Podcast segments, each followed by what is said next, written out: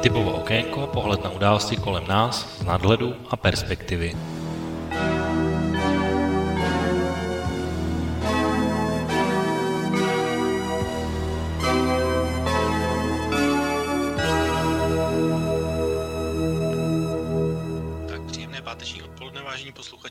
Mikrofonu vás zdraví Intibo. Začíná dnešní relace Okénko s datumem 7. prosince 2018. Dneska jsme si za naše hlavní téma vybrali takové mezinárodní téma, které zaniklo v takovém mediálním přívalu těch ostatních, ať už jde hlavně o kerský incident, setkání lídrů z G20, a francouzské protesty v Paříži a případně střed českého premiéra Andreje Babiše ohledně dotací a možná ještě na spoustu dalších věcí jsem zapomněl. Ale vlastně to, tohle téma je také důležité, protože před uh, zhruba dvěma lety tohle bylo hlavní téma uh, médií a teď už se vlastně celá ta záležitost blíží mož, možná ke svému vyvrcholení, rozuzlení, konci, jak chcete. Takže dneska naším hlavním tématem bude přístupová nebo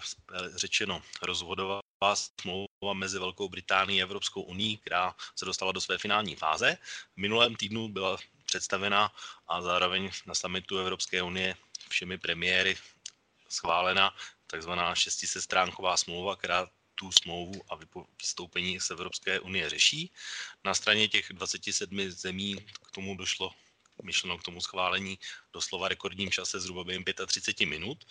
a, a je brána jako definitivní, jako konečná a bez možnosti další změn, tak jak zmínil Donald Tusk. Na druhou stranu a naprosto jiném rozležení a rozpoložení se ta smlouva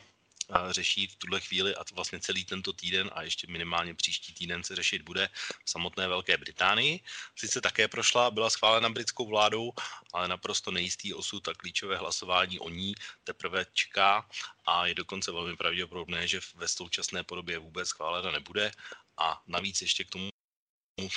působil takové velmi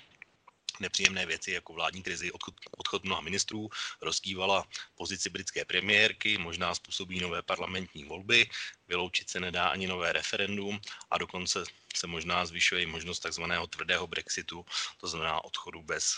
té dojednané a schválené smlouvy. Eh, aby toho nebylo málo, tak do toho všeho eh, britská centrální banka oznámila, že právě ta varianta tvrdého Brexitu by na ekonomiku britského království dopadla ještě hůře než ekonomická krize v roce 2009 a dokonce bývalý minister pro Brexit Dominik Raab se vyjádřil, že tato smlouva a věci z ní vyplývající jsou ještě horší, než zůstat v Evropské unii, myšleno pro Británii za předchozích podmínek. Z toho výroku dokonce vstíknul i takový populární britský vtip, který zní, že zastánci dohody křičí, tahle dohoda je ještě horší, než zůstat v Evropské unii a Evropská unie říká, že my jsme vám to ale Britové celé dva roky říkali, že to tak dopadne.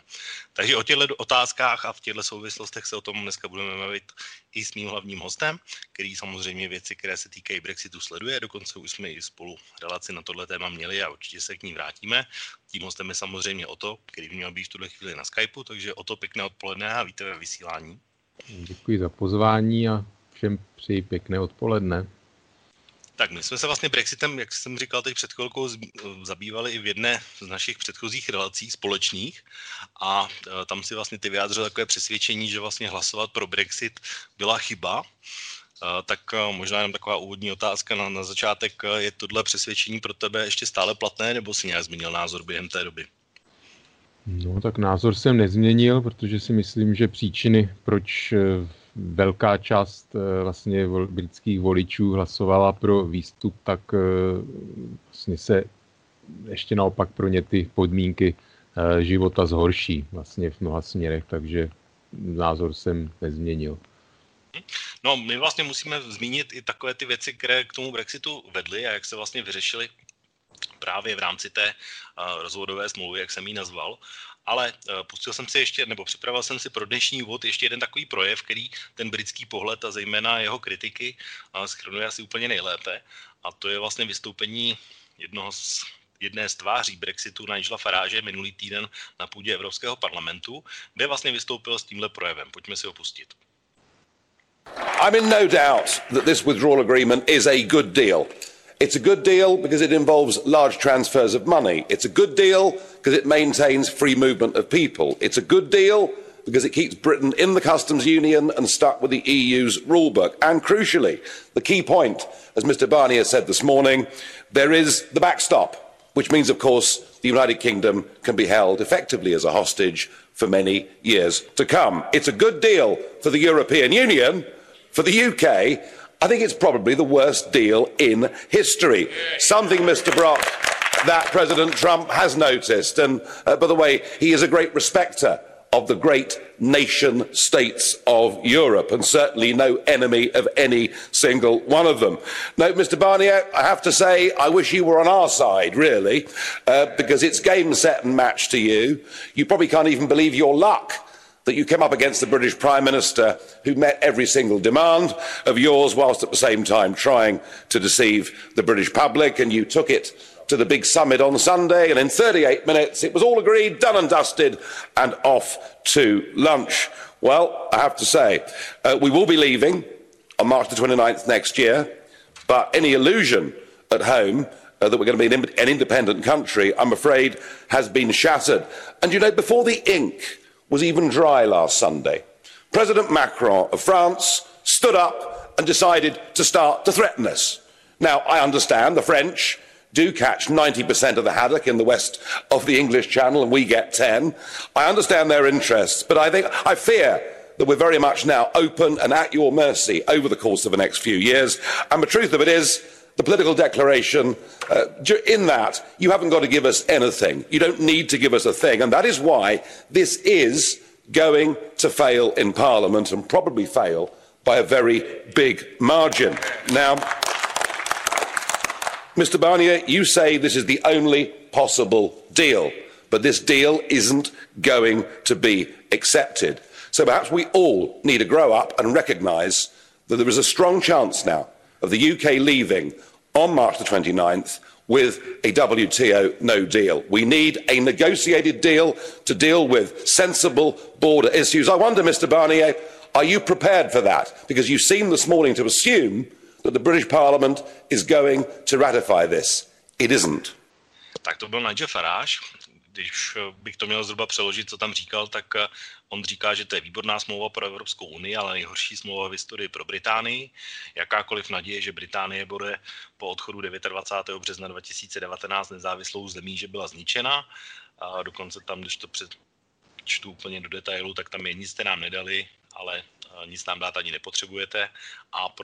právě proto ta smlouva v britském parlamentu přijata nebude a dost možná budeme muset eh, se znovu sejít a vyjednat smlouvu novou. A jestli na to hlavní vyjednavatel za Evropskou unii Michel Barnier připravený. Tak to byla asi taková zhruba v kostce slova Nigela Faráže. No, o to vlastně taková úplně jednoduchá otázka pro, jako na začátek je, co vlastně udělala Tereza Mayová tak hrozného, že se vlastně na ní svrhla a prší kritika ze všech stran na britské půdě. No tak především samozřejmě pro zastánce setrvání Británie v Unii každá vlastně, každý jako rozvod nebo rozvolnění svazků z Unie, z Unii prostě si negativní věcí a pro zastánce vlastně takový te, ty brexitáři takzvaní tvrdí v rámci e, především teda konzervativní strany, tak ty si samozřejmě přáli především to, aby Británie se úplně jaksi rozvolnila e, se, co se týče celní unie, vlastně společného jednotného trhu, aby vlastně Británie úplně e, vlastně odešla, aby Británie mohla, mohla si se, s nějakými třetími zeměmi vyjednávat svoje vlastně obchodní smlouvy, takže to samozřejmě tak není a já si myslím, že obecně prostě ono je to více-méně jaksi takový odklad, protože Eh,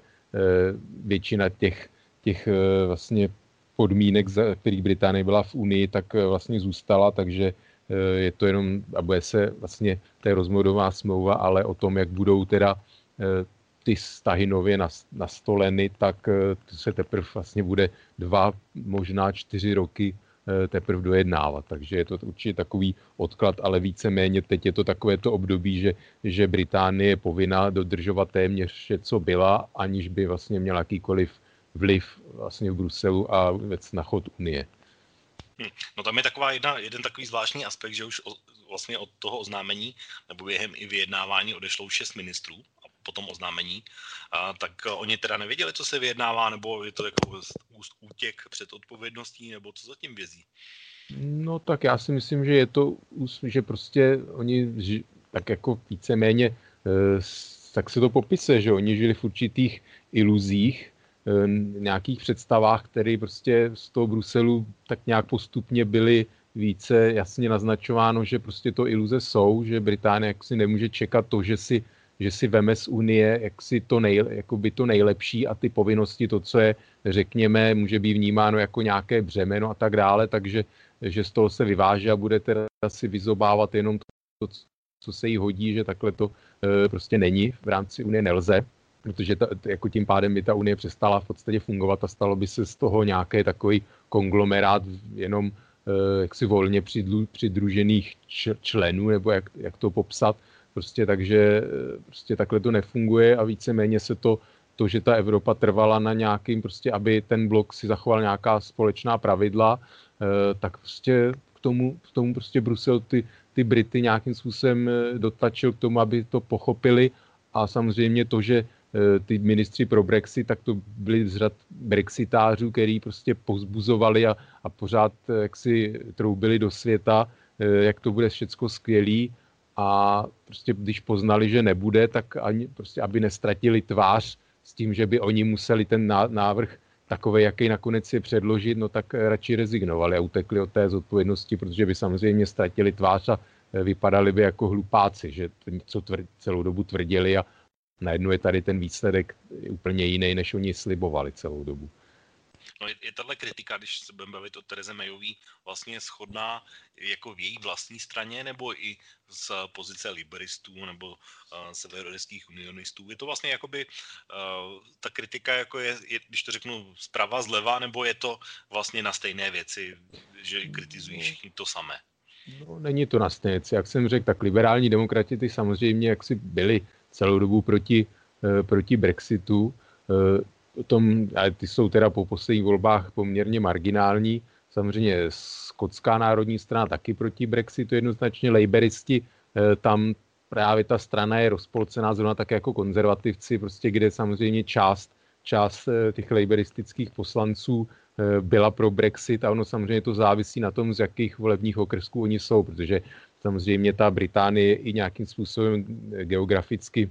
vlastně eh, brexitově, antibrexitově rozdělena do jisté míry a záleží, odkud teda ty poslanci z jakých volebních okrsků jsou, takže oni vědí, jak se kde hlasovalo, takže tam, kde většina voličů nějaká významnější hlasovala pro Brexit, tak samozřejmě eh, tam ty poslanci laborističtí, jak si mají k tomu Brexitu, řekněme, blíž. A naopak tam, kde vlastně hlasovali většina obyvatelstva pro, pro setrvání, tak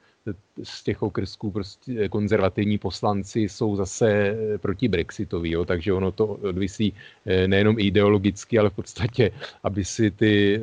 poslanci, můžeme to brát, že buď udrželi křeslo, nějaké své výhody a tak dále, anebo že eh, vlastně zastupují vůli eh, vlastně svých voličů, se to jak dá brát. Ono samozřejmě je to otázka, jak tam ty volby dopadly a tak dále, to je nějaký složitější analýzu prostě těch voličských preferencí podle stran samozřejmě a tedy.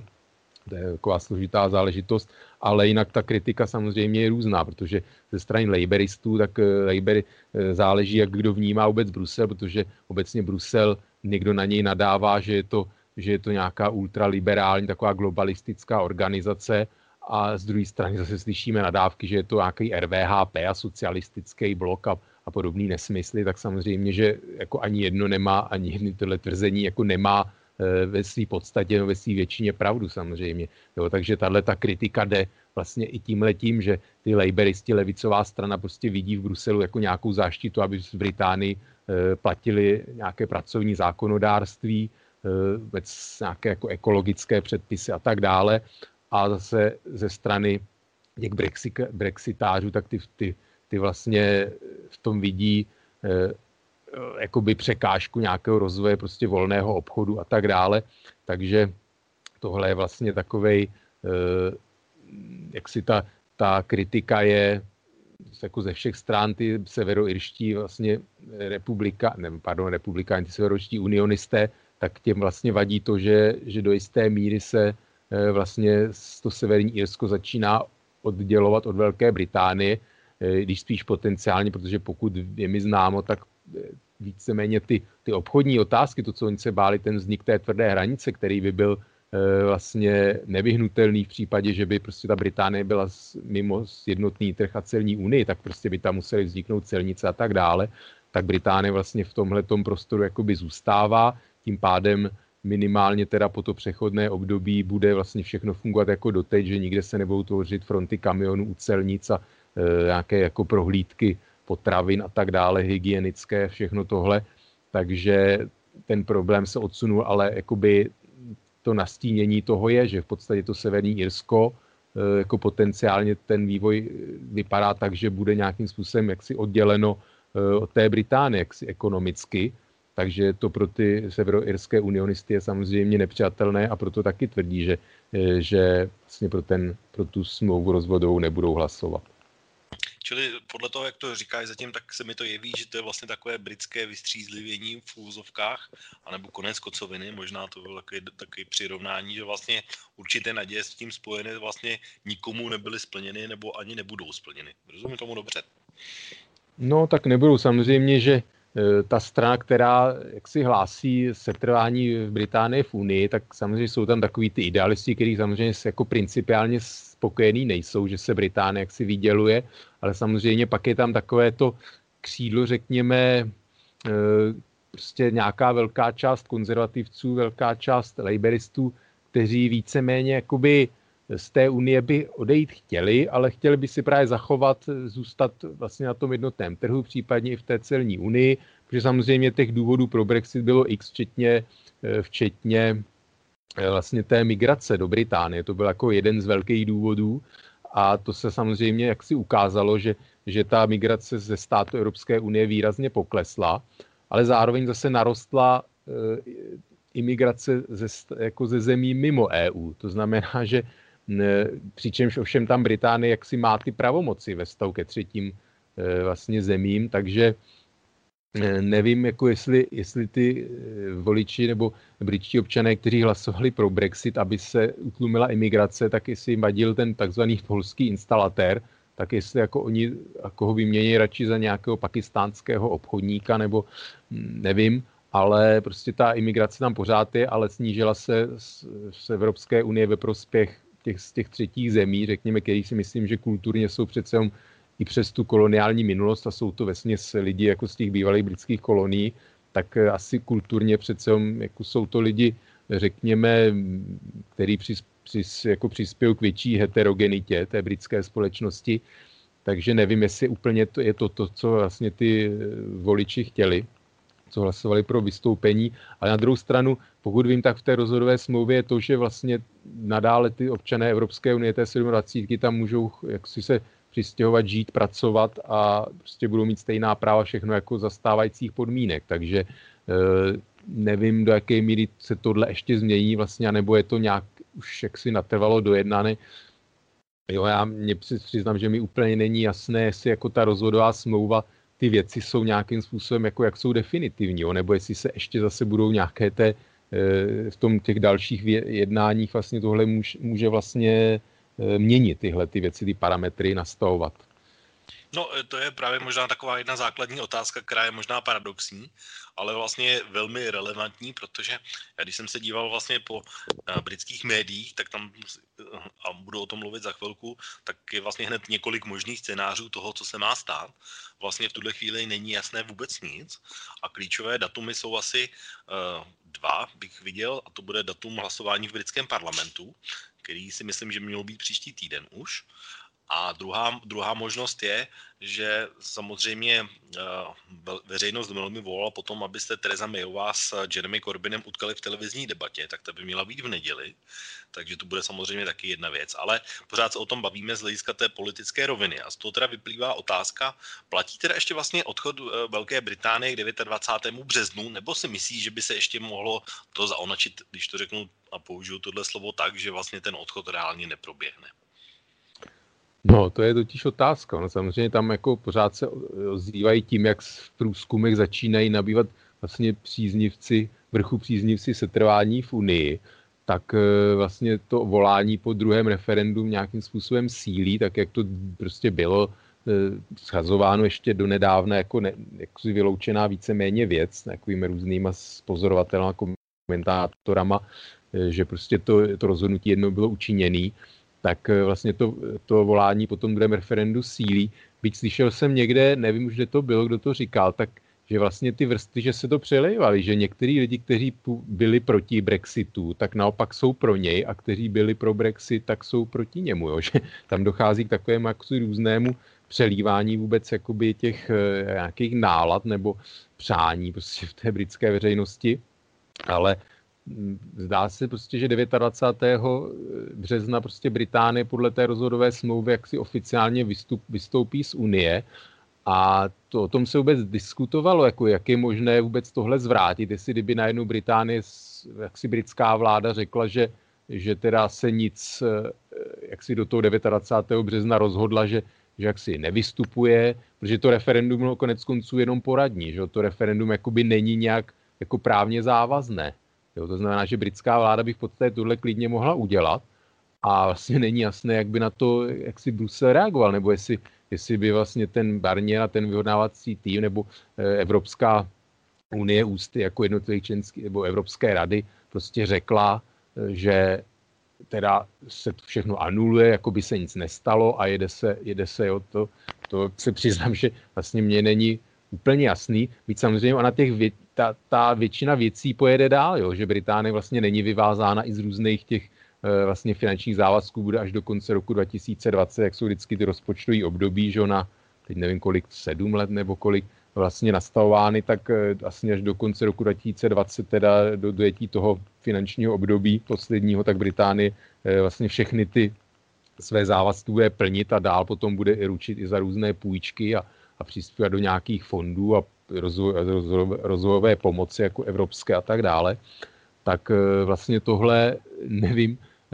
jak by to bylo, kdyby teda britská vláda najednou řekla, že si to rozmyslela. A další věc je samozřejmě to, že v podstatě eh, ty konzervativce drží pohromadě nebo nějak ta vůle něco s tím dělat ve své většině eh, nějaký kompromis nebo vůbec hlasovat pro tu smlouvu je ta, že, že vlastně pakli, že by ta smlouva v tom parlamentu neprošla, tak vlastně by to asi teda podle britských nějakých jaksi tradic nebo úzu politického by teda padla vláda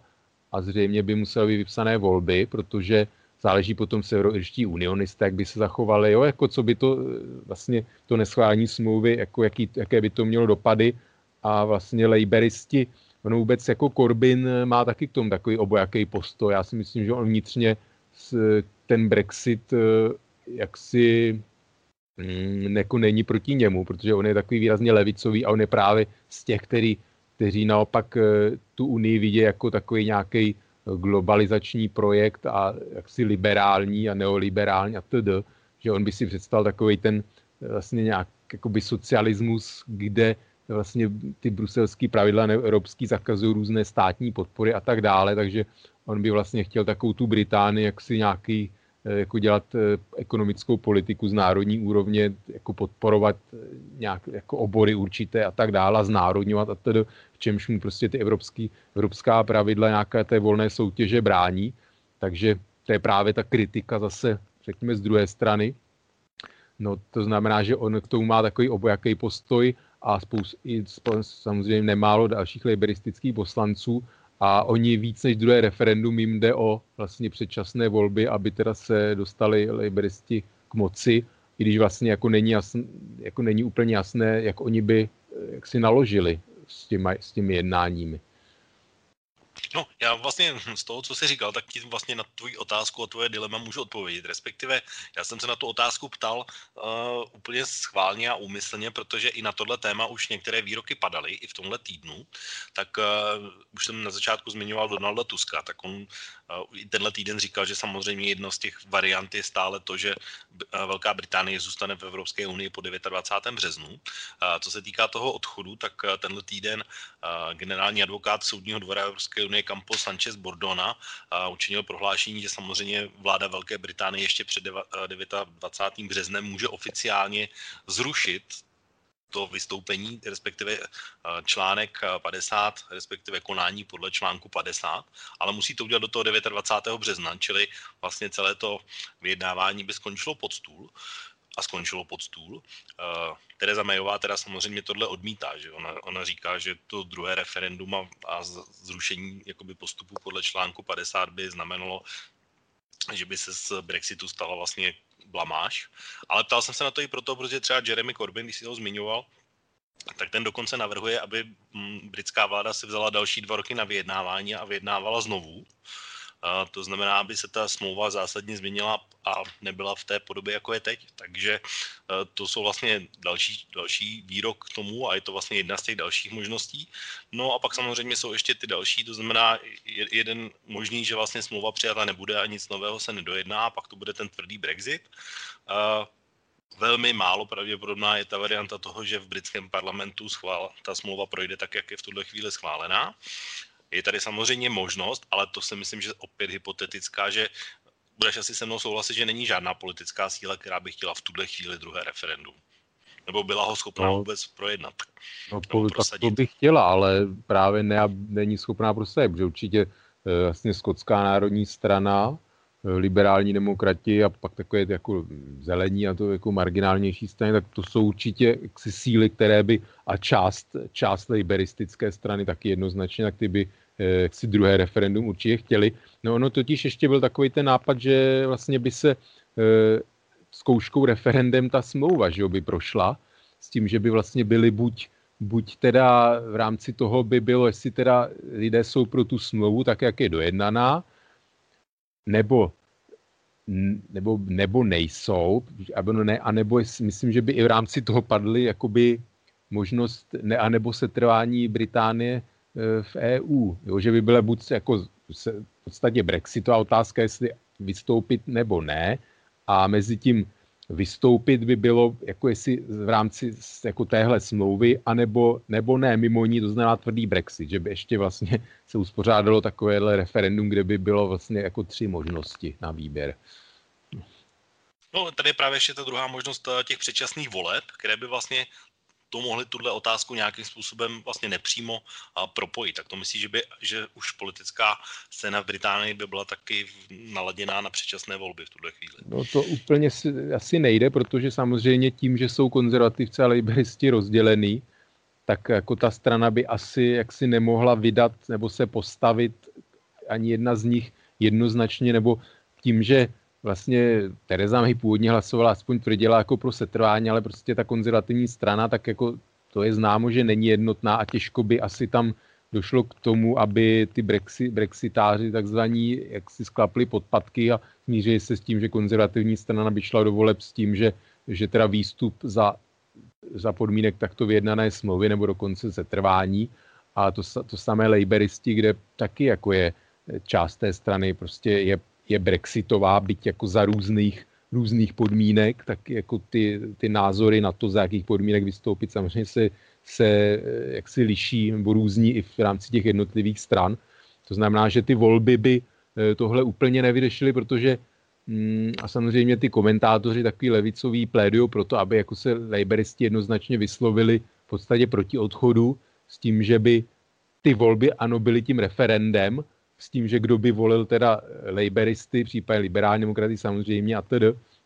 tak by volil v podstatě pro setrvání Británie v EU a pak, když by ta strana nebo ten blok stran, tady ten jak si měl více křesel v parlamentu, tak vlastně ta vláda nová by měla legitimitu k tomu, aby v podstatě teda zrušila ten odchod Británie a řekla, že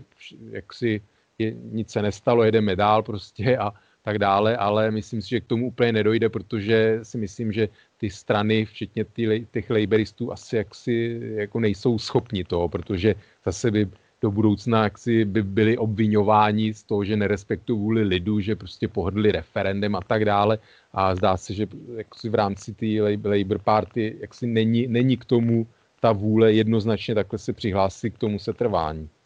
No, ona se objevila ještě jedna, jedna varianta, taky taková, o které mluví třeba i u nás. U nás mluví příznivci odchodu České republiky z Evropské unie a mluví o ní třeba i Nigel Farage. On teda kromě toho projevu, co jsem říkal v úvodu, tak ještě říkal, že pokud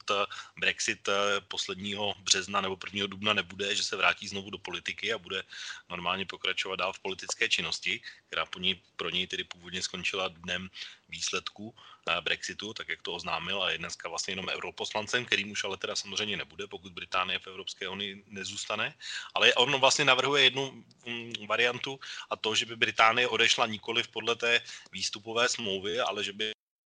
odešla podle pravidel eh, Světové obchodní organizace. Eh, ty tam vidíš nějaké rozdíly v tom eh, oproti té smlouvě, co by to Británii přineslo, pokud to tře- o tom třeba o téhle variantě Nigel Farage mluví? No ale tak podle té Světové obchodní organizace to je takzvaný tvrdý Brexit, že jo? protože to je ten tvrdý Brexit, když Británie vystoupí bez ničeho, tak budeme jako mezi Británií a EU platit, platit ty podmínky VTO. Jo? Jsou oba jako Unie, že jo? i Velká Británie prostě nebo já si myslím, že jaksi členy VTO nejsou země Evropské unie jakoby, nebo nejsou reprezentovány Evropskou unii, ale u VTO jsou e, ty jednotlivé státy e, reprezentovány sami o sobě. O to si nejsem jistý, ale myslím si, že e, nebo v tomhle případě je to jedno, protože prostě bude EU, blok, ať už teda za EU, anebo jednotlivé země, ale Británie prostě bude to VTO prostě platí protože VTO je starší než Evropská unie, jo, tak já přesně nevím právně, jak to je, se přiznám, ale e, vlastně ty členy VTO byly ty jednotlivé unijní státy dřív, než, než se staly členy Evropské unie nebo i předtím Evropského hospodářského společenství. Takže já si myslím, že e, prostě oni ty, ty podmínky jako podepsali, nějak, to znamená, jsou nějaký, nějakou součástí jakoby těch, jako širšího rámce těch podmínek celosvětového obchodování, které upravuje právě ta Světová obchodní organizace. Takže to je ten tvrdý Brexit a prostě by se tam podle, to, tak jak to bylo dojednáno, nějaký takový ten minimální společný celosvětový základ pro obchodování, standard, tak eh, prostě to by platilo pro vztahy mezi Británie a EU a to je vlastně ten tvrdý Brexit. To znamená, že eh, vlastně všech, co se týká prostě nějakých eh, jaksi necelních bariér, různých jaksi hygienických, ekologických předpisů a tedy cel, takže to by právě znamenalo, znamenalo ty fronty a ty, ty kolony a tak dále. A myslím, že e, vlastně oni už, vlastně francouzi a britové už, teda pardon, francouzi a nizozemci vím, že začali už normálně nabírat stovky vlastně celních úředníků, připravovat prostě v přístavech, e, v přístavech e, zařízení na prostě pro, pro jako cla a prohlídky zboží, kontejnerů a tak dále. Eh, takže a naopak Británii tohleto ještě jaksi zaostává, že v podstatě člověk, který to má na starosti, řekl, že Británie není schopná 29. března příštího roku v podstatě začít fungovat, jo? že tam není ten personál, není to vybavení, že tam jaksi není, aby to, takže ono prostě tyhle ty praktické následky eh, vlastně, nebo ty nás, to, co by muselo následovat automaticky, ty provozní věci, tak prostě nejsou připraveny a myslím si, že i tohle je důvod, proč to je jako pro ten problém vlastně, že když to neschválí tu smlouvu, tak teda budou muset reálně ten provoz probíhat za těchto těch podmínek, pro který prostě ta infrastruktura není hotová. Jo. Takže to je právě proto je to si šílená představa, co se, co se vlastně stane, že může dojít skutečně k takovému chaosu, jo, že se ten obchod v podstatě jako téměř zastaví, jo, nebo zpomalí natolik, že že bude prostě tak komplikovaný, že to bude obrovský ekonomický ztráty přinese. No to je právě ta analýza Bank of England, o které jsem mluvil, což je britská centrální banka, ta vlastně no, varuje před tím, že pokud by k tomuhle scénáři takzvaného tvrdého Brexitu došlo, takže by to bylo ještě horší než právě ta ekonomická krize v roce 2008, když bych to měl přenést na nějaké úplně konkrétní čísla a konkrétní ukazatele, tak hrubý domácí produkt by mohl padnout o 8% níž. Když bychom se podívali na ceny třeba nemovitostí, tak ty by mohly padnout o 30% níž a nezaměstnanost by stoupla ze 4% zhruba na 7,5%, zatímco úroky by stouply na 6,5%, takže to je opravdu taková myslím si, ani pro ekonomiku velikosti a síly Evropské Británie nic, nic jednoduchého. No tak samozřejmě to není nic jednoduchého a ono právě, že jeden z těch důvodů Brexitu bylo, Eh, byl ten proces té takzvané deindustrializace. Na tohle téma už jako jsme mluvili několikrát. To, to že taková ta jaksi britská eh, střední menší města, že se jaksi vyprazňují centra měst, mizejí obchody, všechno je na, jako v supermarketech na perifériích, mizí taková ta střední třída, mizí, mizí i dělnické profese, e, prostě klasické průmyslové obory z Británie jako ve velké míře zmizely, skončily a tohle vlastně se jenom zhorší, protože ty zahraniční, ty japonské automobilky a jiné vlastně už jako dali jasně najevo, že, že buď tu výrobu budou přesouvat, nebo prostě nebudou investovat do její budoucnosti, takže jako dojde k tomu zavírání někdy v budoucnu. Takže ty lidé vlastně, kteří eh, jak si v fuzovkách táhli jako reálně ten Brexit, ono reálně ho táhli takový ty populisté, takový ty farážové ještě takový víc zazobanější, taková ta vrstva, která, která sleduje nějaké své úzké ekonomické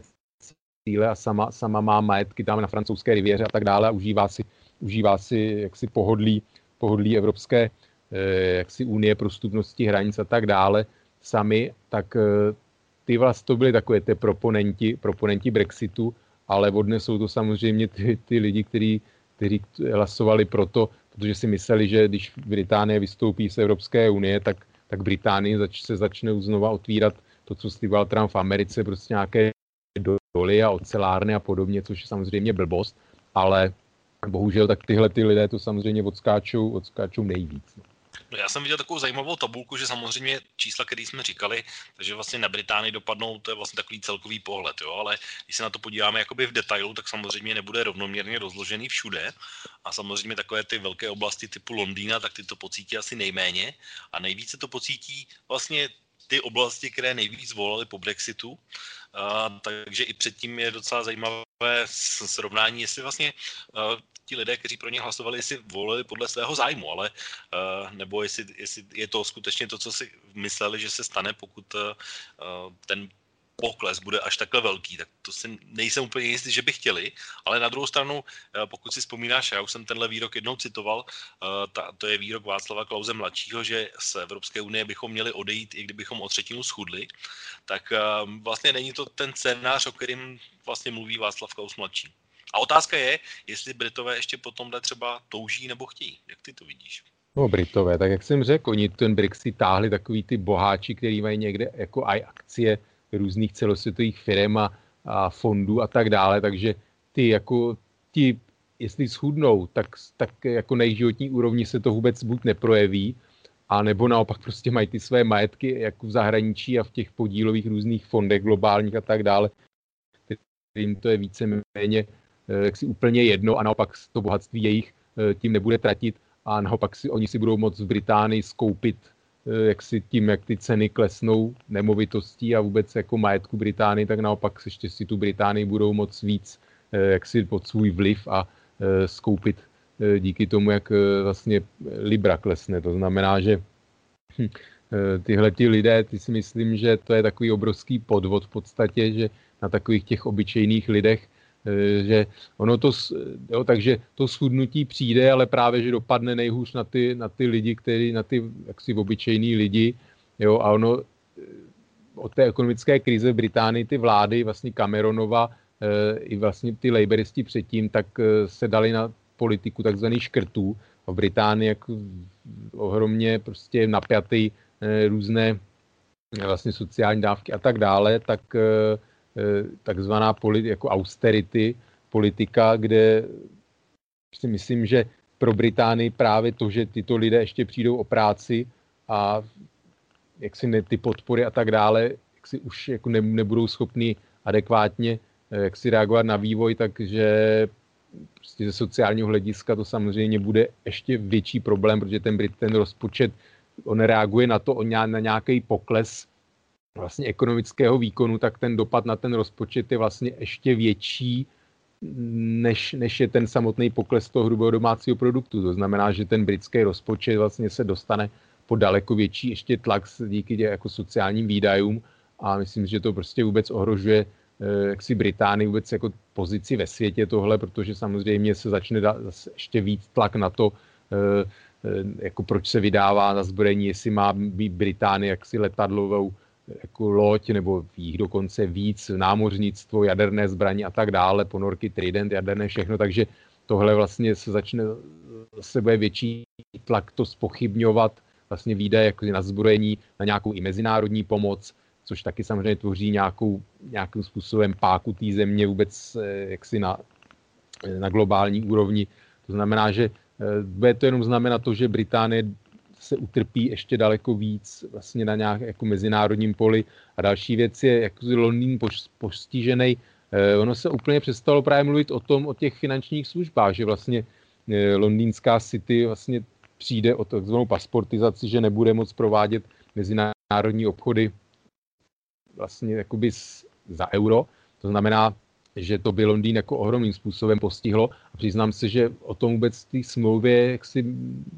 jako o tom se moc nemluví, nevím, jak je to tam upraveno, ale tohle bylo velké původně téma a během těch vlastně těch dvou let to postupně jak si zmizelo z těch jako předních příček a nevím, nevím přesně, jak to, eh, jak to v té smlouvě dopadlo tady v tomhle tom ohledu. No já jsem si tady připravil a myslím si, že na to vhodná chvíle, když se tady bavíme o Britech a zatím se o tom vlastně bavíme jenom z britského pohledu, co to znamená pro Brity, ale je tady samozřejmě ještě ten druhý regulární pohled, co to znamená pro nás. Ale zůstaňme ještě chvilku u toho britského pohledu. Já jsem tady připravil takové docela zajímavé statistiky a výsledky průzkumu pro televizi Sky. Jedna je vlastně zhruba z půlky listopadu, to znamená ještě před tím oznámením té dohody, a druhý je vlastně také z minulého týdne. Tak pojďme to hodně prolítnout, ale jsou to vlastně věci, o kterých se bavíme doteď, takže myslím si, že to úplně přesně sedí na to, o čem se bavíme. Tak eh, když jsme se tady bavili o těch lídrech, tak jedna z otázek toho průzkumu byla, koho byste preferovali, aby vedl Brit, jakoby z Británii nebo zemi přes, nebo Brexitem, to znamená v tom období, které nastane, tak ačkoliv na Terezu Mayovou sice prší kritika ze všech stran, tak je to s 31% nej, nej víc citovaná osoba, která by měla vést Británii. Jeremy Corbyn jako lídr laboristů opozičních 25%, Boris Johnson, bývalý minister zahraničí 17% a Dominik Ráb, což byl ten pán, kterého jsem citoval s tím vtipem na začátku a bývalý ministr pro Brexit a zastánce tvrdého Brexitu jenom 10%. Tak jak by si interpretoval to, že Theresa Mayová i přes tu kritiku je pořád vlastně tou vlastně nejdůvěryhodnější osobou, která by měla víc z Británie v období Brexitu? No to je to klasické jaksi jednooký mezi slepými králem, jo, protože samozřejmě Jeremy Corbyn eh, jak si má sympatie mezi takovou tou jako opravdu levicí tradiční a takovými těmi levicovými voliči, ale pro takové jako, prav, jako pravicové samozřejmě konzervativní, ale i takové ty středové voliče, kteří jaksi nevidí cestu k prosperitě, nějakém jaksi znárodňování podniků a dotacích a podobně, Eh, tak prostě Jeremy Corbyn jako pro většinu Britů je, je jaksi nezodpovědný politik. On, on sice jako je oceňován za to, že se nemění názory, že mluví desítky let v britském parlamentu furt stejně, ale je to takový opravdu ten eh, jaksi levicový politik starého střihu, eh, který prostě, ono samozřejmě jako je dobré mluvit o tom jako globalizace a rozevírání příjmových nůžek a tak dále, ale asi těžko se to dá, se to dá tohleto léčit tím, že se budou eh, znárodňovat podniky, byť samozřejmě u těch britských drah tam by to asi jako nebylo možná úplně od věci, ale nějaká energetický sektor a tak dále. Úplně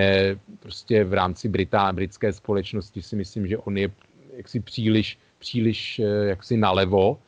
Boris Johnson, sam, tak to je člověk, který jako před, jeden z předních brexitářů, který má samozřejmě původně novinář a starosta Londýna, jaksi ví, jako velice výřečný, ale jinak je to člověk, který si myslím, že taky jak se není pro eh, příliš důvěryhodný eh, jako takový, už jenom tím, že prostě používal takové ty, ty lživé argumenty eh, jako Brexitu a to jeho vystupování a tak dále, takže prostě si myslím, že taky pro většinu na, jako Britů ne, na ně nepůsobí důvěryhodně především. A Dominik Ráb a tak dále, James Lee Smok a takové už jako figur, to už je taková jako figura úplně, já bych až řekl, jaksi obskurní, tak to Ten jsou samozřejmě... mimochodem. John Reese, no, což, což je docela, musím říct, zoufalý, protože kdo zná jaksi profil tohoto člověka, tak to je, to je něco, jako člověk, který by nejradši Británii vrátil do nějakých 20. 30. let minulého století, jaksi společensky vůbec a tak dále. Takže e, má takové názory opravdu, hm, no ně, já by něco jako u nás třeba Alexander Tomský nebo Jaroslav Kubera trochu ještě v takové jaksi extrémnější podobě, nebo já nevím, ke komu bych eh, jako si ho přirovnal, takže to jsou samozřejmě všechno lidi, kteří jako mají nějaké vyhraněné názory a díky nim jsou jaksi části samozřejmě té, té, toho elektorátu populární, ale zároveň prostě jsou eh, pro takovou tu většinu jsou prostě si myslím jako úplně nepřijatelní. Jo. Takže prostě ta, ta Tereza Mayová, bohužel prostě laboristi mají předsedu, jako mají, takže samozřejmě oni jak si do politiky mm, jak si přivedli takové ty jak, jak si pravověrně eh, jak si levicové voliče nebo sympatizanty, ale pro jako středového britského voliče je, je to Corbyn příliš nalevo, takže v tomhle tom eh, prostě Labour Party má smůlu, že v současné době nemá takový jaksi lídra, který by působil dostatečně kompetentně. Ví on samozřejmě od té doby, co do té funkce, do toho čela Labour Party byl zvolen, tak začal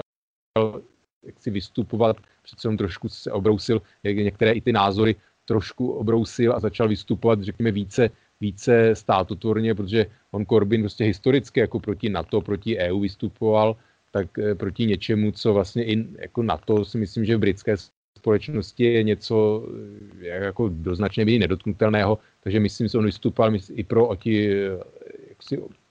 modernizaci britské armády a tak dále, takové ty klasické jako levicové postoje. Takže myslím, tak já že... jenom do toho skočím, aby jsme se posunuli dál, protože ještě máme těch eh, věcí k probrání určitě hodně. Jestli ještě můžu, já pardon, já jsem, já jsem řekl, že to, co se, ty, co hlasovali pro Brexit, tak to, že si říkal, že klesly ceny nemovitostí, tak to samozřejmě i budou klesat ceny nájmů, to, tak aspoň něco z toho takový ti chudší, chudší Britové, kteří hlasovali pro Brexit, mít můžou a takový ten eh, jaksi tlak na ty mzdy, to, že tam pracovali za, za ty podhodnocené mzdy ty z Rumunska, z Polska, z Bulharska a tak dále pracovníci, eh, tak eh, možná aspoň nějaké drobné, to, co vidíme třeba u nás, že nedostatek pracovních sil, tak se musí zvyšovat mzdy a tak dále. Takže u těch jako nízkoplacených profesí tak to možná může být takový určitý vedlejší efekt, být samozřejmě ta ta ekonomika asi nebude prosperovat jako taková, tak je otázka, jestli vůbec budou mít ty zaměstnavatele, ty firmy, z čeho ty mzdy navyšovat. Tak teď máme vlastně takové dvě otázky, o kterých se mluví hrozně často a jsou to hrozně zajímavá čísla. Uh, měli bychom mít, ta otázka je, měli bychom mít druhé referendum, uh, tak je tady vlastně 55% Britů říká ano, 35% říká ne a 10% říká, že neví. Uh, dokonce když to ještě propojím s tím s druhým, s tou druhou otázkou, jaký Brexit byste preferovali, tak 54% by nepreferovalo žádný Brexit, uh, 32% by preferovalo ten tvrdý, to znamená, to je to, o čem se teď bavíme, a jenom 14%, to znamená jenom jeden každý šestý Brit by preferoval to, co domluvila Theresa Mayová, ale na druhou stranu zase 55% by souhlasil s referendem, který by vlastně vybral jednu tady z těch tří možností, to znamená, co se vlastně má stát, tak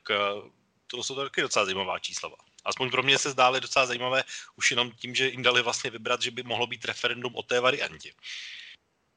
No, tak to je to, co jsem říkal, tak ono je že ta společnost je taková, eh, že tam nejsou prostě takové jako úplně dva názory, že, že ta společnost je jaksi rozpolcená po více liních, to znamená, že Eh, jak si to eh, jako nemůže, to referendum eventuálně nebude moc být ano, ne, ale prostě těch víc možností a pak ona je otázka samozřejmě, eh, jako co se stane, když třeba ani jedna z těch tří nezíská přes 50%, jo, což se třeba taky může stát a co s tím, jako s takovým výsledkem, jo, což Británie má samozřejmě tradici jako většinového jednokolového systému, že tam ten, kdo získá první vlastně i byť získá 20-30%, ale je první, tak získá poslanecký mandát, tak jestli by se to bralo takhle, nevím, ale jako jestli platí, že 55% jaksi není pro žádný Brexit, no tak jako to už je, už je jako něco samozřejmě jako nadějného, asi to odpovídá si myslím tím, jak se to ten termín blíží a jak se vyjevují všechny ty praktické dopady, tak samozřejmě eh, pořád jako nějaké to procento k procentu eh, vlastně stoupá těch eh, lidí, kteří vlastně jsou proti tomu odchodu, protože ty komplikace jsou čím dál zřej, eh, jaksi zřejmější a nutno dodat, že ono, doteď ta britská ekonomika ještě pořád jaksi nevykazovala eh, ty, ty dopady toho Brexitu, jenom takové jako Libra do nějaké míry poklesla, ale ne zas tak razantně, ale britská ekonomika pořád ještě nějakým způsobem rostla, nezaměstnanost klesala a td. Ale e, vlastně ty dopady si myslím, že toho Brexitu ať už takové nebo takové, tak ty teprve Británii čekají a, ty dop- a každopádně budou ekonomicky jaksi aspoň z krátkodobého a i střednědobého hlediska negativní jednoznačně. Hmm, tak my se o tom bavíme hlavně z hlediska ekonomiky a dopadů vlastně na, na finanční situaci. Zase jeden, jedna z otázek eh, pro televizi Sky byla, co si myslíte, že by bylo nejlepší pro eh, britskou ekonomiku, tak 51% eh, říká, že zůstat v Evropské unii, 24% říká, že žádný díl, to znamená tvrdý Brexit a vládní smlouva 17%, takže hrozně podobná čísla, co se týká ekonomiky. A zároveň to je taková otázka právě, která se stahuje k té smlouvě a jak se o tom bavíme, že nemá žádnou podporu, tak eh, ani mezi obyvateli na tom není úplně valně, protože eh, dotaz eh, z televize Sky zněl, jestli by vládní ta smlouva o tom Brexitu stála za nižší ekonomický výkon, tak dvě třetiny, 63% říká, že ne a jenom 19% říká, že ano. A poslední, co mám, eh, tak eh, vlastně jestli by i tvrdý Brexit stál za nižší ekonomický vývoj, tak 57% říká, že taky ne a jenom 28% říká, že ano. Tak to jsou vlastně taková čísla z britsk- názorů britské veřejnosti úplně aktuálních, eh, které vyplývají z průzkumu televize Sky. Musím teda říct, že samozřejmě existují ještě jiné jiné průzkumy, které ta čísla vidí trošku jinak a třeba ten speciálně ten nejdůležitější poměr a klíčový poměr zastánců odpůrců Brexitu je stále pořád někde, dejme tomu 52, 53. Vlastně je to pořád hrozně těsné, tak jako to bylo i předtím, takže z tohohle hlediska tam to není tak, že by se to posunulo nějak razantně jedním směrem. No, no je to tím, že mm, prostě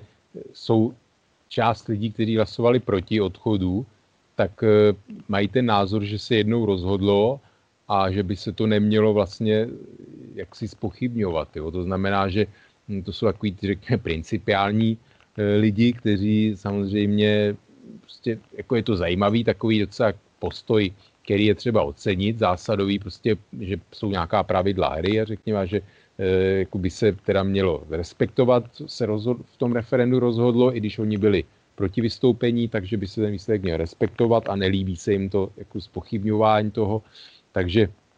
eh, jako tyhle, tyhle lidi, to jsou právě ti, kteří eh, jakoby přešli na tu hranici, že, že vlastně by teď hlasovali pro ten pro vystoupení právě, aby,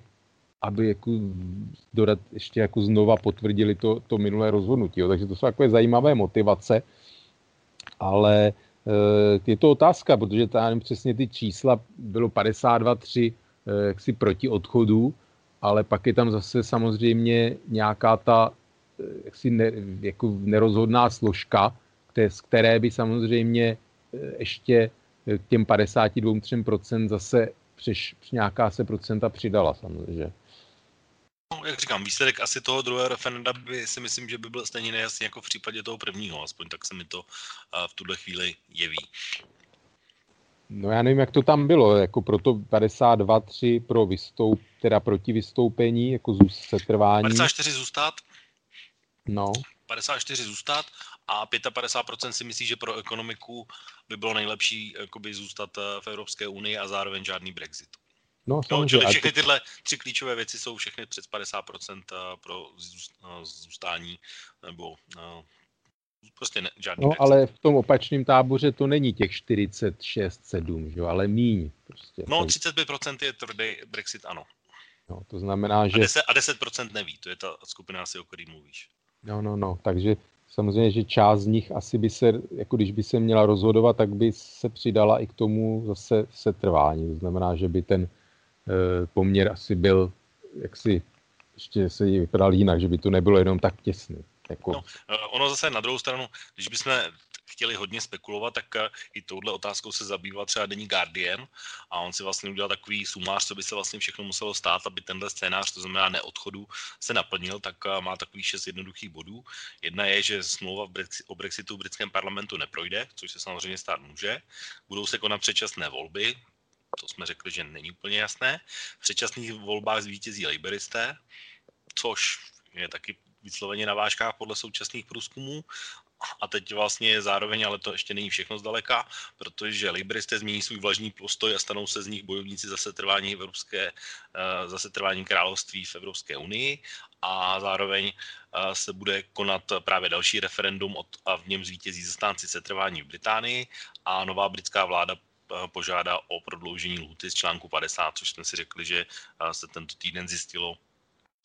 na soudu v Evropské unie, že to možné je a vláda tohle udělat může. Takže to je takový scénář, co by se všechno muselo stát, aby Brexit nenastal. Takže vidíš to, že by se tohle mohlo stát současně? No tak tady už jako je ten časový faktor, že? protože e, vlastně už by na to, jsou na to necelé čtyři měsíce, vlastně teprve se bude hlasovat v britském parlamentu ten první krok, a že by potom vlastně během tří měsíců necelých se stihli uspořádat e, vlastně předčasné volby, eventuálně teda referendum. Já si myslím, že by stačily asi jenom ty volby, kde by teda byly jasně rozdané karty, jo, jednoznačně jako stranicky. Takže uh, ono, tam je prostě problém ten, že prostě ty strany jsou, jak jsem říkal, se opakují, jako nejednotný, jo, takže uh, tam prostě v té konzervativní straně je, je nějaká dobře tř, jako si třetina brexitářů, která jo, jako ta strana by asi jako těžko si jednoznačně, ta strana by se mohla rozštěpit v podstatě, jo, takže je, jako je, to, je to problém, no, to, to samý le, ty laboristi, jo, že ty volby by to asi za současné situace jako si ne, nerozsekly, jo, a ta, ta situace v těch stranách se musí nějak jako vykrystalizovat, vytříbit a na to je potřeba čas a a jestli by to mohlo referendum, tak nevím, jestli jako do té doby by se stihlo uspořádat vlastně referendum, uskutečnit. Takže si to možná, že teoreticky časově to je, ale na to strašně málo času. Muselo by se jako tím do toho vlaku nastoupit velice záhy. Prostě asi hned po tom hlasování by prostě se museli jako rozpustit parlament, předčasné volby, referendum. Jo, teď jde o to, jako ta vláda, už vlastně ta vláda ještě asi v demisi by musela vypsat to referendum, nevím, jaké jsou v Británii nějaké jaksi lhuty, termíny vůbec na takové věci, zákonné třeba. No. tak to uvidíme. Já si myslím, že v tuhle chvíli o to asi bude nejlepší si dát na chvilku pauzu, protože jsme se dostali do půlky naší dnešní relace a musíme se na to samozřejmě podívat ještě jednak z toho pohledu té smlouvy, co vlastně všechno obsahuje, respektive neobsahuje. A samozřejmě se na to musíme podívat i nejenom z toho britského pohledu, o kterém jsme se bavili vlastně doteď, ale musíme se na to podívat i z pohledu vlastně nás, jako obyvatel České republiky nebo Slovenska, co to přinese nebo nepřinese nám. Takže a pojďme si dát v tuhle chvíli písničku a po ní vlastně ještě budeme pokračovat vlastně v diskuzi na téma Brexit.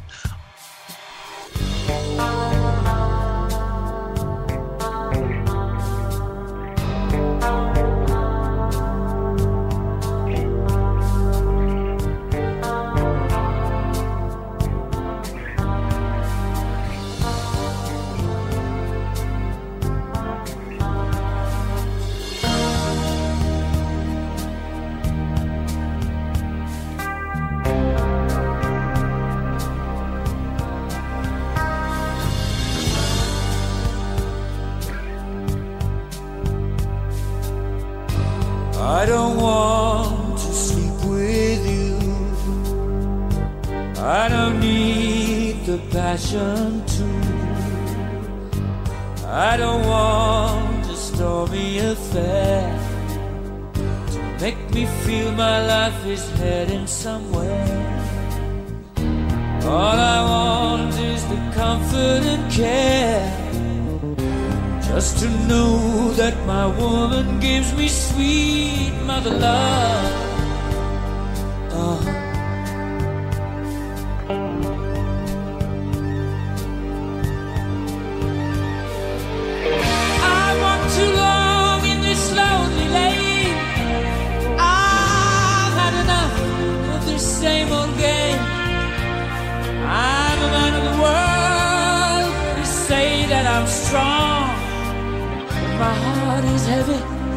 My hope is gone. Out in the city, in the world outside, I don't want pity, just a safe place to hide. Mama, please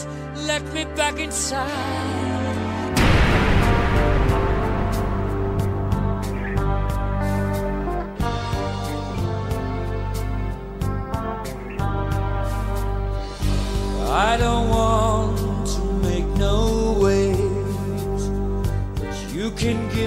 All the love that I crave. I can take it if you see me cry. I long for peace before I die.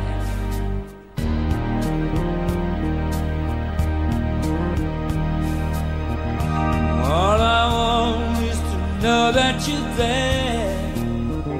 You're gonna give me all your another love.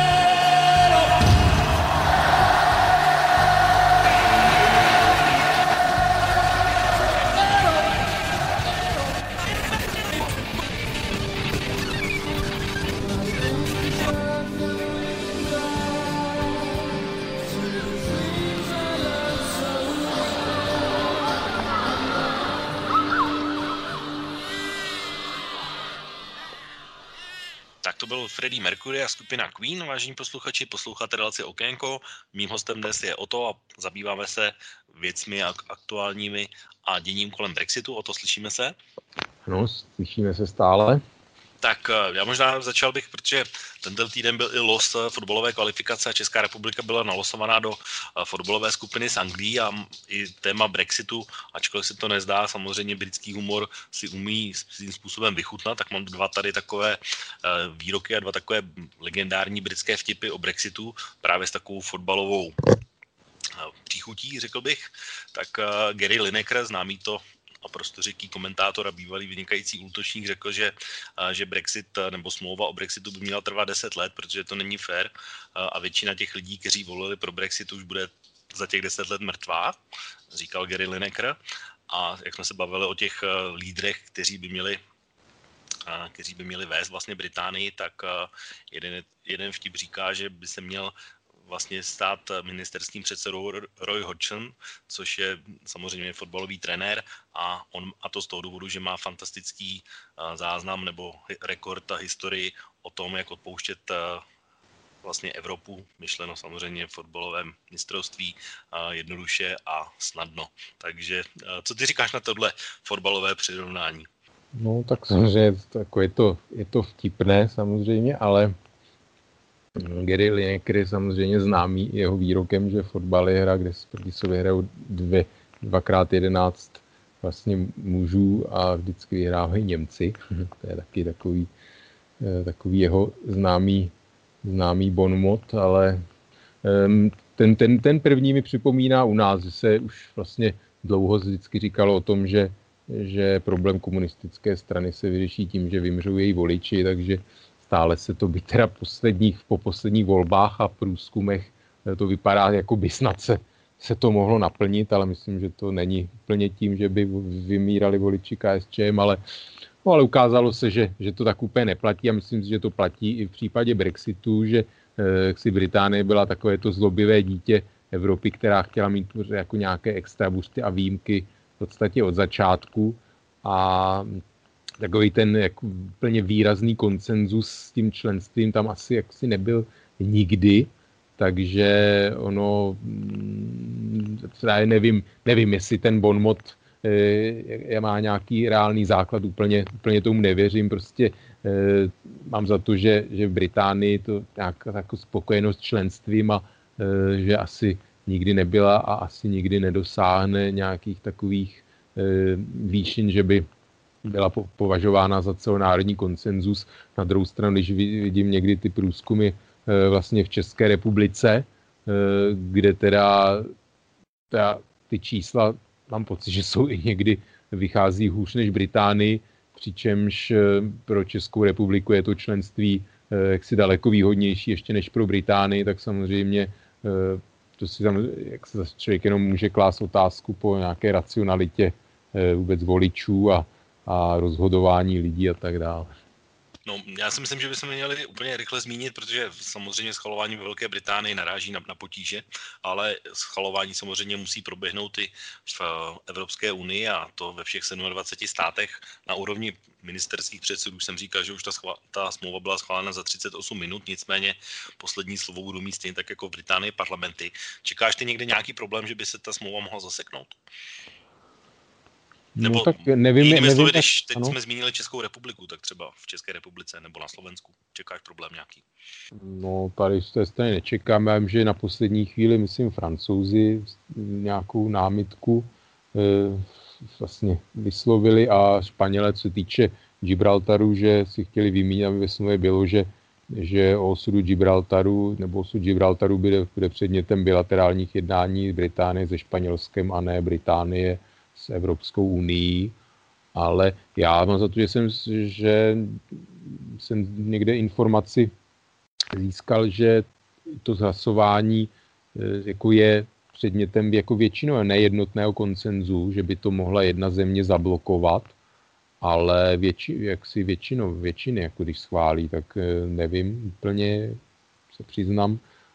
což jako překvap, na jednu stranu mě to překvapuje, ale protože samozřejmě některé otázky jsou výjimuty, tady z, z nějakého toho většinového hlasování je třeba dosáhnout koncenzu všech vlastně 27 členů, ale si neumím si úplně představit, že by e, možná z nějakých jaksi vnitropolitických důvodů některé státy, ale zatím jak se ne, jaksi ne to, ne, ne, nezaznamenal jsem, že by někde byl nějaký výrazný odpor, protože ta smlouva, tak jak je e, jako přece do nějaké míry výhodná, řekněme, pro, pro vlastně Evropskou unii, takže jako i pro ty jednotlivé státy. Tam si myslím, že věč, většina se bála především toho e, narušení nějakých toho obchodování, což e, vlastně ta, ta stávající tady ta smlouva rozvodová nějakým vlastně řeší, že ty překážky nenastanou v tomu 29. březnu, takže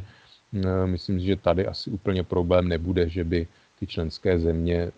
byly proti Hm. Tak uh, asi uh, úplně regulární otázka je, k, když se o tom bavíme, uh, když bychom vzali nás jako obyvatele České republiky nebo Slovenska, a nepochybně nás poslouchají i posluchači jinde, ale tyhle dva státy dominují, tak pro nás něco se tedy změní tím, dejme tomu prvním dubnem, kdy vlastně ten Brexit nastane oficiálně, nebo pokud nastane oficiálně, budou tam vlastně nějaké změny, které se týkají, nevím, cestování, vízového styku. No, tak, tak jak mám informace, tak právě to vypadá, že se v podstatě vůbec nic nezmění, eh, ale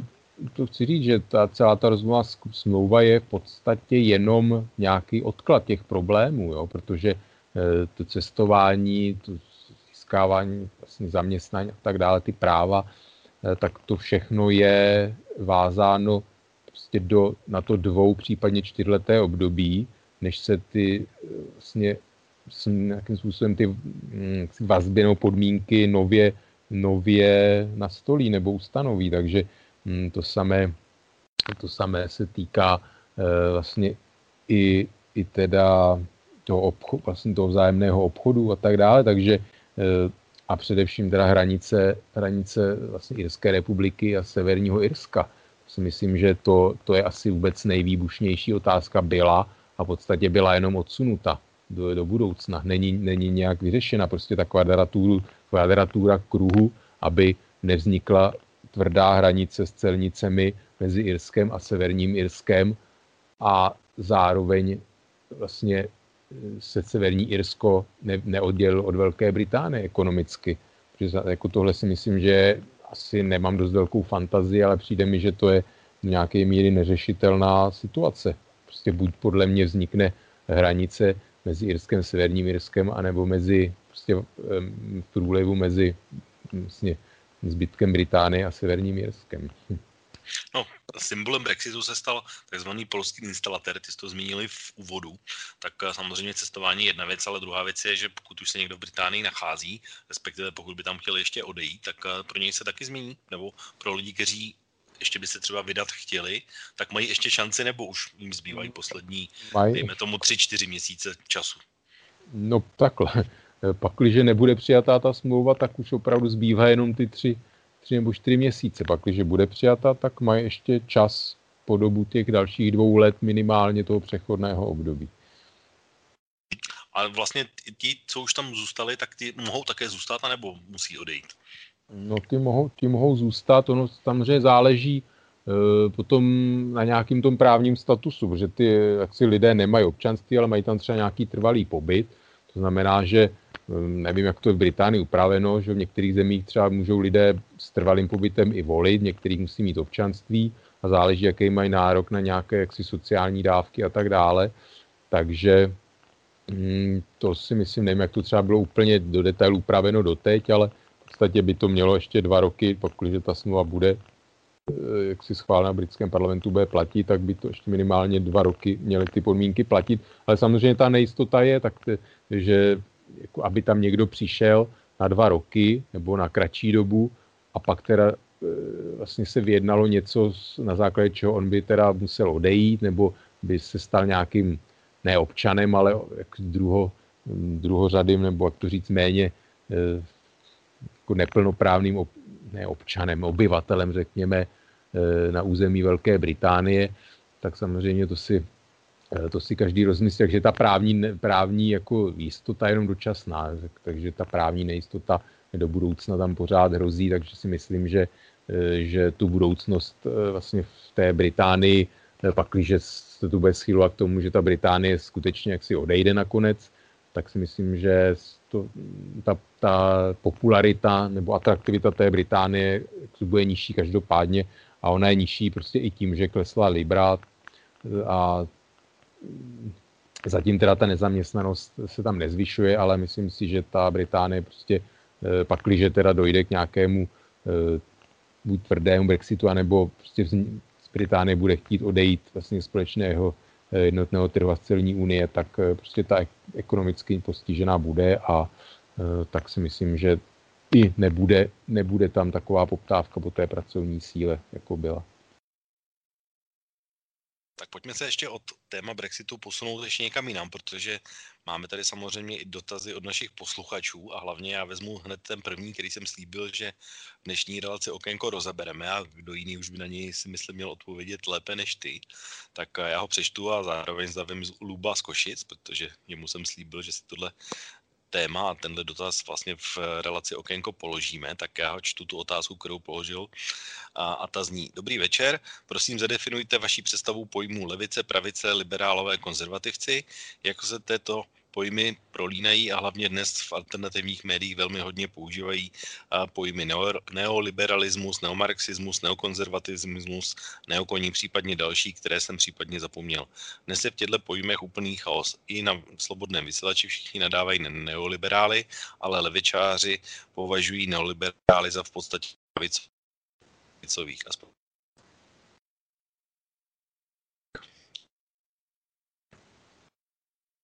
No, tak si můžu odpovědět. Tak ono záleží samozřejmě ty pojmy časem e, nějakým způsobem, jak si měnili svůj obsah e, a samozřejmě záleží i v různých zemích. Jo? Se, se samozřejmě ty pojmy jako představují i něco jiného, tak já se zkusím, zkusím aspoň teda rámcově nějak odpovědět. E, tak e, třeba levice, pravice, e, liberálové, konzervativci, e,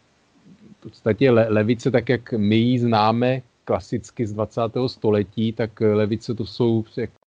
sociální demokracie, případně eh, komuni, komunistické hnutí a to jsou vlastně eh, jak myšlenky, které vznikly na základě to, že Marx nějakým způsobem si všimnul, že vznikla nějaká jako společenská třída, nová dělnická, a že má nějaké své zájmy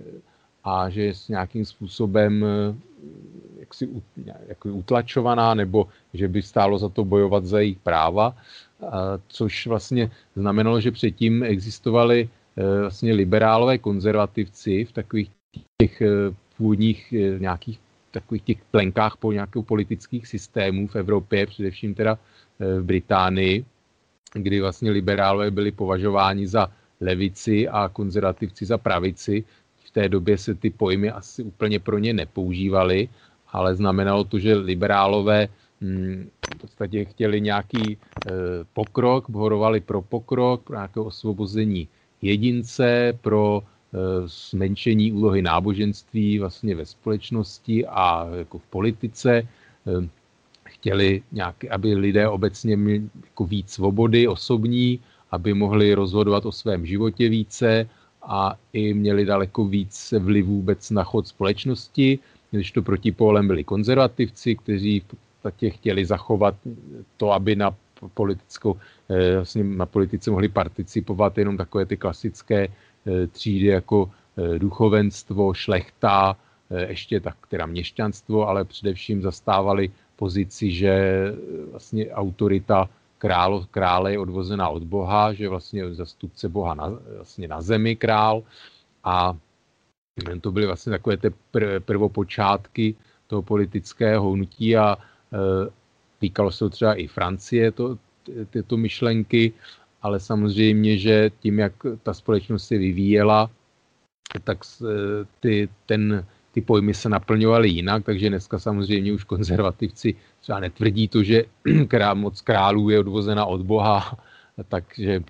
na tomhle příkladě třeba vidíme, jak se ty, ty pojmy změnily, ale samozřejmě tím, jak v 19. století se objevila ta levice, jak, zna, jak jsme ji znali do posud, tak samozřejmě liberálové byli, byli odsunuti na té škále levopravé více doprava, takže e, si myslím, že dneska právě, že liberálové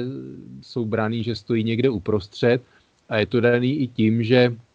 eh, vlastně liberalismus tak, jak se vyvinul, tak vlastně znamenal, že v ekonomické oblasti liberálové jsou pro co nej, vlastně nejsvobodnější e, tržní ekonomiku e, s, nej, jako s malým zásahem státu, odsud vlastně jsou až takzvaní libertariáni, e, kteří to už je taková do extrému dovedená forma vlastně ne, nezásahu státu nebo nějaké vnější autority do, do ekonomiky. A byli vlastně pro co nejvolnější obchod vlastně v rámci státu i mezi, vlastně mezi státy a tohle vlastně ale společensky se oci, začali ocitat čím dál víc e, vlastně ty liberálové najevo a z toho si myslím, že vzniká i ten dnešní takový zmatek, že prostě liberálové, že někdo je řadí do, do, na pravici, někdo na levici, takže prostě v té ekonomické oblasti jsou, li, jsou liberálové napravo, ale v takové té společenské jsou, stojí víceméně dneska, jsou bráni jako levice tím, že vlastně podporují práva eh, jak,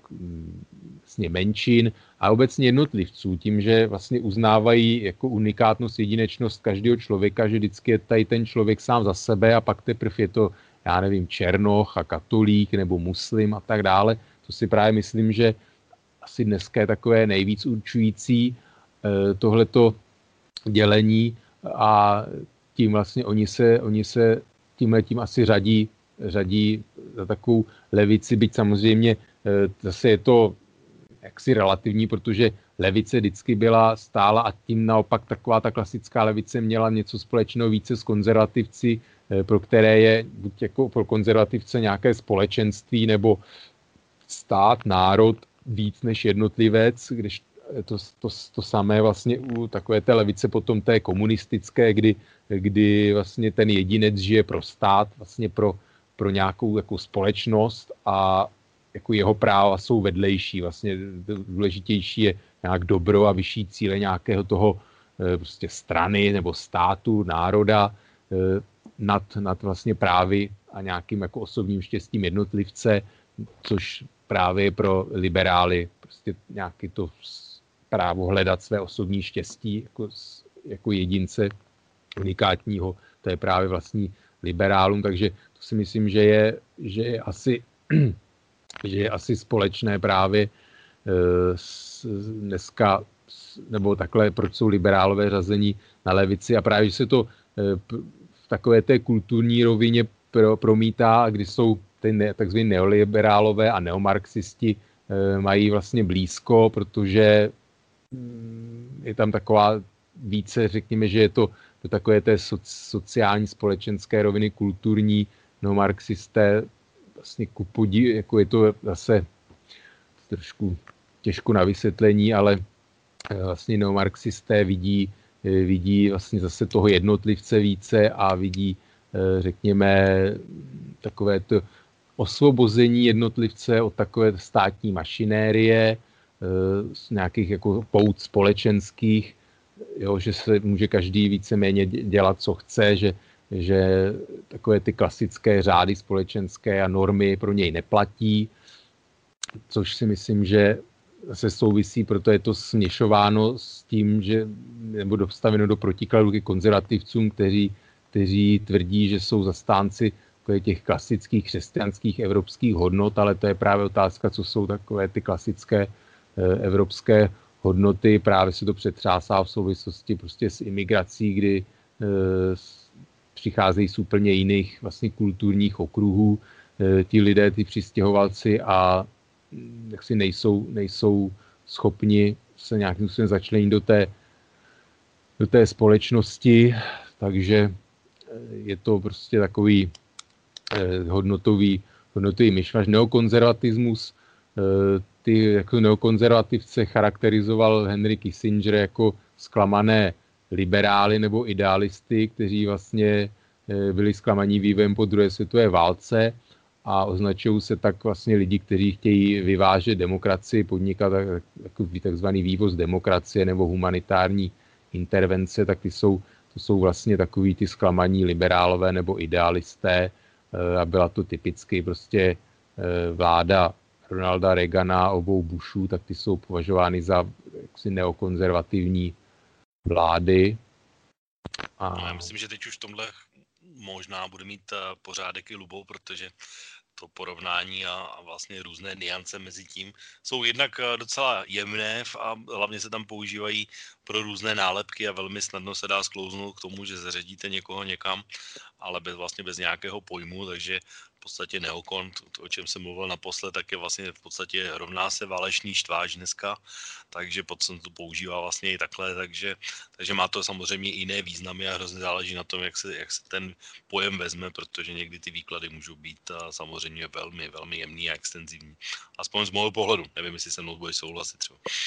No, souhlasím samozřejmě, jo, protože prostě záleží, jako říkám, v času se ty pojmy, ten náplň těch pojmů pro, e, měnila vlastně a i jako záleží eh, v jaké oblasti společnosti, jestli je to uvnitř zemí nebo eh, jako na úrovni mezinárodní, tak samozřejmě ty pojmy potom i e, taky se ten jejich jako obsah mění, samozřejmě podle toho, e, v jaké té společenské sféře e, se pohybujeme, nebo ta diskuze se vede. Takže je to, prostě není to jednoduché, ty definice, definice jsou, jsou různé. Prostě ten neomarxismus třeba proti klasickému prostě už jakoby neklade takovou tu e, třídní přísně rovinu, ale i vztah třeba mezi e, jaksi vykořišťovatelským západem a vykořišťovanými rozvojovými zeměmi, jo, že už to není taková ta klasický boj, že vlastně e, původně ty třídy, ta levice, ta dělnická třída, utlačovaná, tak vlastně neomarxismus vzniknul, to byla původně frankfurtská škola v 60. letech, kdy vlastně pro ně už i taková ta e, zá, dělnická třída e, na západě v podstatě už se stala těma, e, těma vykořišťovatelama, kteří vykořišťují ty chudáky v těch rozvojových zemích, vlastně ži, žijou, žijou z toho drancování toho si nerostného bohatství třeba v těch rozvojových zemích, takže to je třeba i takový jako rozdíl mezi klasickým marxismem a neomarxismem. Jo. A neoliberalismus prostě tam zase eh, je to jako důraz, důraz i na nějaké mezinárodní eh, jaksi instituce, prostě eh, jako mezinárodní právo. Jo, to je právě rozdíl mezi těma konzervativci, kteří nedůvěřují mezinárodnímu právu a nějakým jaksi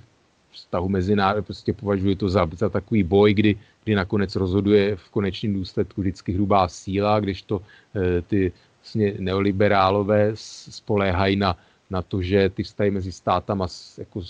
jsou definovány obchodem a nějakým mezinárodním právem a s nějakýma standardama, eh, které jsou mezi stát, jak si domluví mezi, mezi sebou země. A,